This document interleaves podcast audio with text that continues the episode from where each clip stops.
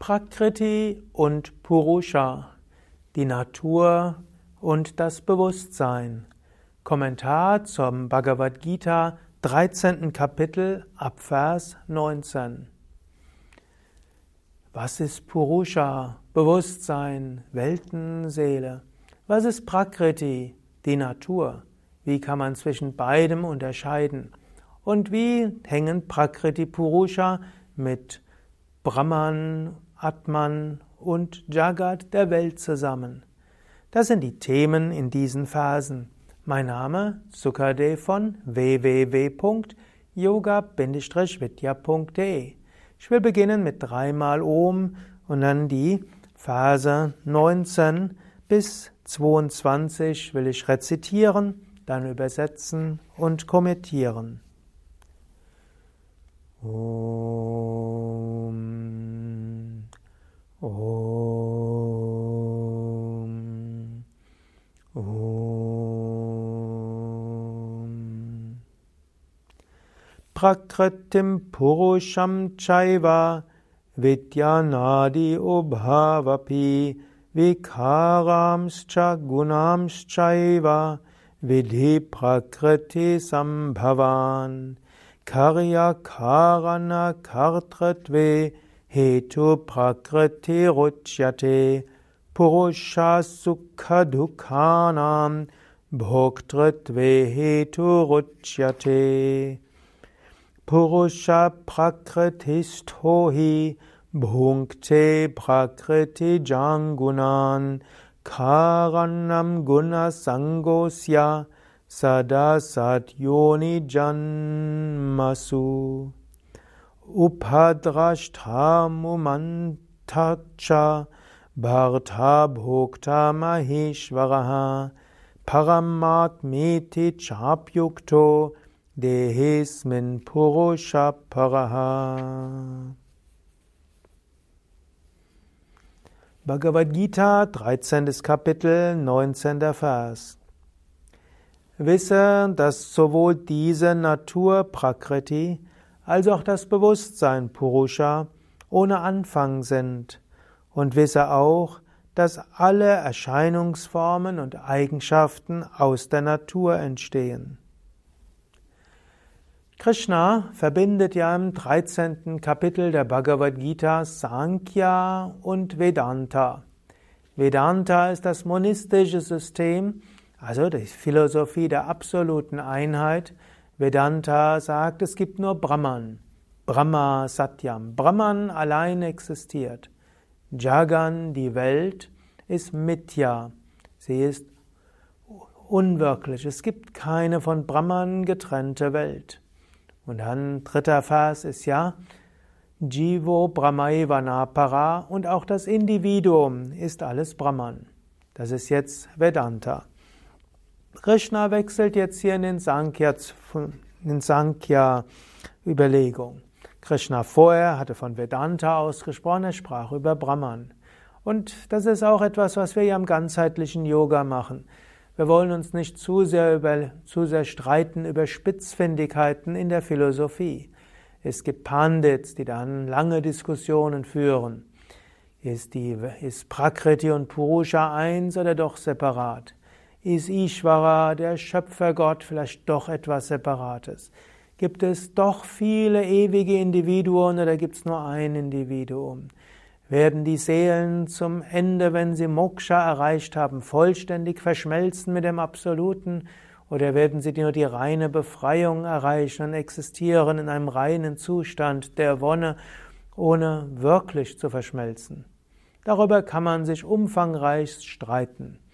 Und das Interessante ist ja auch, die Bhagavad Gita wird von späteren Meistern Acharyas für unterschiedliche Gesichtspunkte zitiert. Shankaracharya spricht von dem vollkommenen Einheit. Ramanuja dagegen hat einen anderen Standpunkt und Nimbarka wieder einen anderen. Und so gibt es diese unterschiedlichen Standpunkte. Und ich finde das Faszinierende, Krishna nimmt einen ganz pragmatischen Standpunkt ein. Er vermischt letztlich Bhakti-Yoga und Jnana-Yoga. Und im Jnana-Yoga vermischt er ganz bewusst die zwei Grundströmungen Vedanta und Sankhya. Im Wesentlichen geht es ja darum, höre auf, dich zu identifizieren als Individuum. Erkenne, hinter allem ist das Göttliche und erfahre dich als eins mit der Weltenseele. Und so sagt Krishna hier, die Natur, Prakriti, ist letztlich ohne Anfang. Wenn man sich fragt, wann ist das Universum entstanden? Krishna sagt, es ist ohne Anfang. Er hatte vorher mal gesagt, es gab vorher das Unmanifeste Avyaktam. Und dieses Avyaktam hat nachher die Welt wieder hervorgebracht. Und die Welt geht wieder zurück in Avyaktam. Und dann kommt aus dem Avyaktam die nächste Welt. Und so gibt es eine Welt nach der anderen, die sich immer geschaffen wird und auflöst. Ein beständiges Kommen und Gehen. Daher, die Prakriti ist ohne Anfang. Und natürlich, Purusha, das Bewusstsein, ist auch ohne Anfang. Es gab immer schon Bewusstsein, es wird immer Bewusstsein geben. Ohne Anfang und ohne Ende. Purusha und Prakriti sind hier zwei verschiedene. Oder im Vedanta würde man sagen, die Prakriti existiert nur scheinbar. Sie ist wie ein Traum. Sie ist auch nur eine Modifikation von Purusha, von Brahman. Hm, damit werden beide nochmals zusammengeführt. Sankhya würde sagen, es gibt eine getrennte Natur und es gibt eine davon getrennte Purusha. Aber Sankhya sagt eben auch zusammen mit Raja Yoga, die Prakriti ist für den Purusha da. Ohne Purusha gibt es auch keine Prakriti.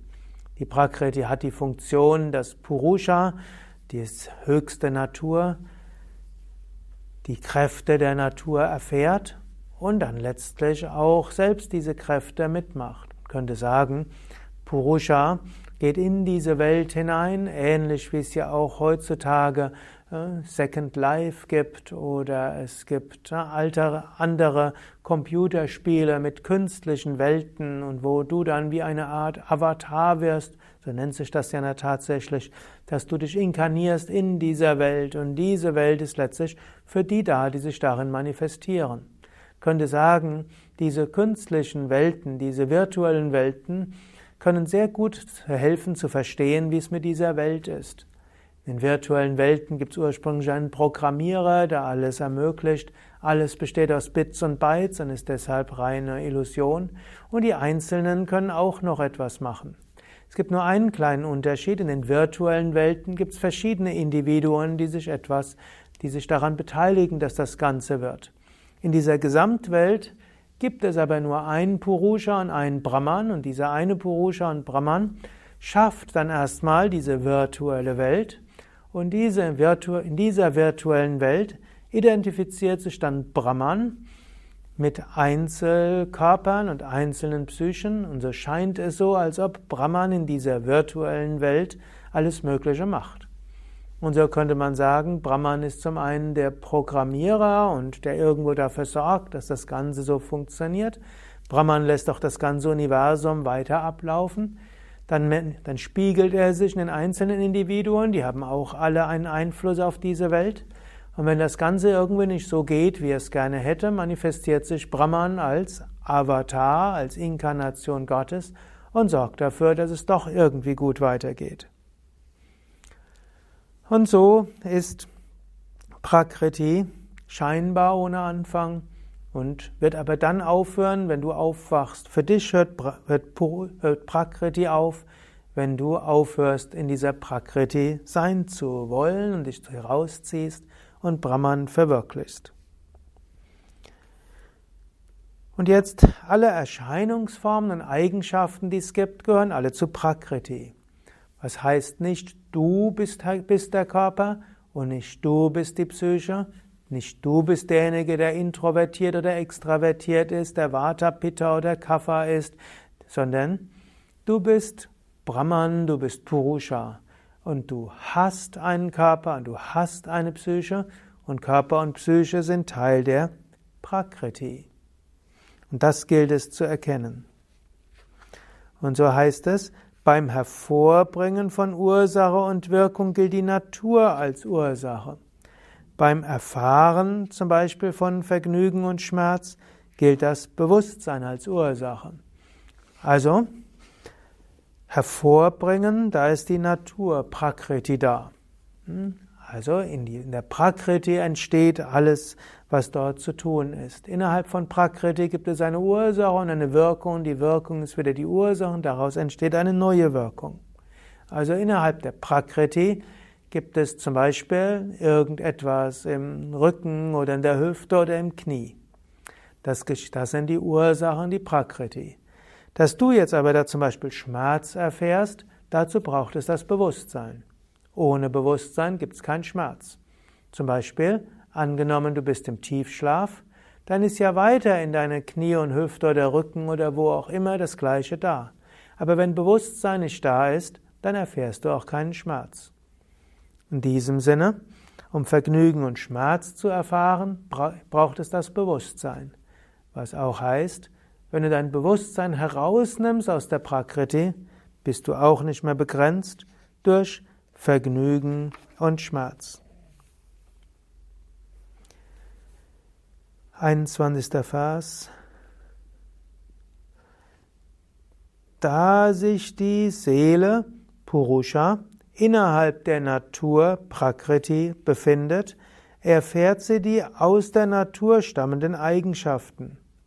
Verhaftung an die Eigenschaften ist die Ursache für die Geburt in für Verwirklichung geeignetere und weniger geeignete Mutterschöße. Purusha ist jetzt da, aber Purusha manifestiert sich dann in der Prakriti. Und wenn sich dann die, Prakti, wenn sich Purusha identifiziert mit zum Beispiel einem Körper-Psyche-Komplex, dann entsteht dort Verhaftung. Und so ist es, es gibt den unendlichen Purusha, die unendliche Weltenseele. Und die Prakriti schafft jetzt diese ganze Welt. Innerhalb dieser Prakriti gibt es kleinere Teile und in denen spiegelt sich Purusha. Und dann identifiziert sich Purusha damit. Also zum Beispiel, du würdest vielleicht sagen, wenn du zeigst auf deinen Körper und sagst, das bin ich. Ich bin 46 Jahre alt und äh, ich bin Franzose. Bist du hier, wo du hinzeigst? Nein, da ist der Körper. Bist du 46 Jahre alt? Nein, der Körper. Bist du Franzose? Nein, der Körper ist in Frankreich geboren, hat deshalb die französische Staatsangehörigkeit.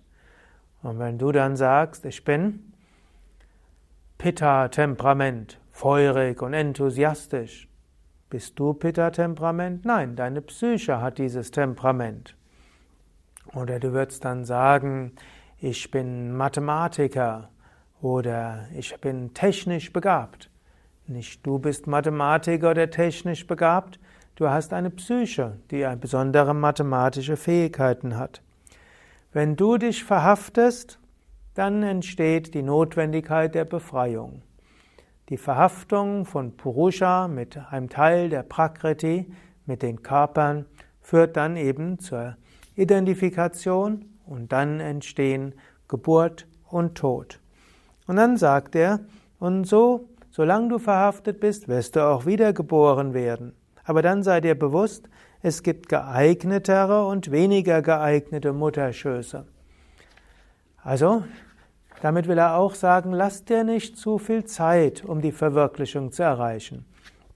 In diesem Leben hast du alles, was du brauchst. Du hast ein Dach über dem Kopf, du hast etwas zu essen, du hast sogar Zeit, Vorträge anzuhören über Vedanta und das Ziel des Lebens. Jetzt ist die Zeit, spirituelle Praktiken zu üben. Jetzt ist der richtige Moment. Verschiebe es nicht. Du könntest ja sagen, ja gut, mache ich im nächsten Leben. Oder wenn ich irgendwann pensioniert bin. Oder wenn meine Enkel groß genug sind. Oder vielleicht meine Urenkel groß genug sind. Mensch findet tausend verschiedene Gründe, die Spiritualität zu verschieben. Aber es gibt bestimmte Umstände, wo es tatsächlich leichter geht. Angenommen, du wärst in einem Bürgerkriegsgebiet, wo du jeden Tag damit rechnen musst, dass dort bewaffnete Banden kommen und alles rauben und vielleicht das auch schon geschehen ist und um das blanke Überleben von dir und den Deinen kämpfen musst, etwas schwieriger nachzudenken über den Sinn des Lebens, Bhagavad Gita zu rezitieren, Asanas und Pranayama zu üben. Übe jetzt, praktiziere jetzt, verschiebe es nicht. 22. Vers. Die höchste Seele in diesem Körper wird auch der Beobachtende genannt, der das Gewährende, der Erhaltende, der Erfahrende, der große Herr und das höchste Selbst. Und so kannst du beschreiben, wer bist du wirklich? Du bist derjenige, der beobachtet. Und du bist letztlich dann auch eins mit Ishvara. So, Ishvara ist ja zum einen Gott in dieser, in konkreter Gestalt oder Gott auch als Schöpfer, Erhalter und Zerstörer. Aber auf einer gewissen Weise bist auch du selbst dieser Ishvara. Du bist derjenige, der erfährt und das Selbst. Du bist nicht Körper und Psyche. Ja, hm, ich werde gleich nochmal Om sagen, diesen Vers nochmals rezitieren auf Sanskrit und danach dir eine kleine Aufgabe geben, hm, die, die du vielleicht umsetzen kannst im Alltag. Mein Name Sukadev. Dies ist ein Vortrag aus der Reihe Bhagavad Gita, Teil der Yoga Vidya Schulung, Vorträge zum ganzheitlichen spirituellen Weg. Dies ist auch Begleitmaterial der zweijährigen Yogalehrerausbildung bei Yoga Vidya. Du kannst all diese Verse nachlesen mit einer etwas ausführlicheren Erläuterung in meinem Buch Die Bhagavad Gita für Menschen von heute. Auch Swami Shivananda in seinem Buch Bhagavad Gita gibt einen recht ausführlichen Vers gerade zu diesen Jnana Yoga Versen. Alle Informationen auch auf yoga-vidya.de. Wir haben regelmäßig auch Bhagavad Gita Seminare, wir haben Bhagavad Gita Weiterbildungen und auf unseren Internetseiten findest du auch die gesamte Bhagavad Gita mit allen Versen auf Sanskrit und auf Deutsch mit Kommentaren von Nyan Swami Shivananda mit Audiorezitationen und Videos. 22. Vers Bhagavad Gita auf Sanskrit. Om, Om.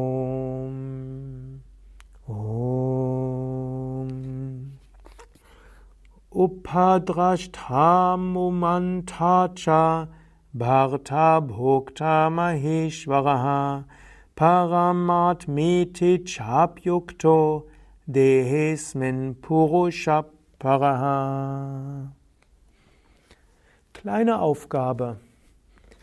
Meditiere darüber, ich bin das unsterbliche Selbst. Im Alltag werde dir immer wieder bewusst, ich bin nicht der Körper, ich bin nicht die Psyche, ich bin nicht Vergnügen oder Schmerz, ich bin nicht Temperament, ich bin nicht meine Wünsche, ich bin das unsterbliche Selbst, reines Atman, reines Bewusstsein, Satchidananda, eins mit der Weltenseele, in der Tiefe eins mit allen Welten und mit allen Wesen. Om Shanti, Shanti, Shanti. Om Bolo Satguru Shivananda Maharaj Ki Jai. Bolo Shri Devananda Maharaj Ki Jai.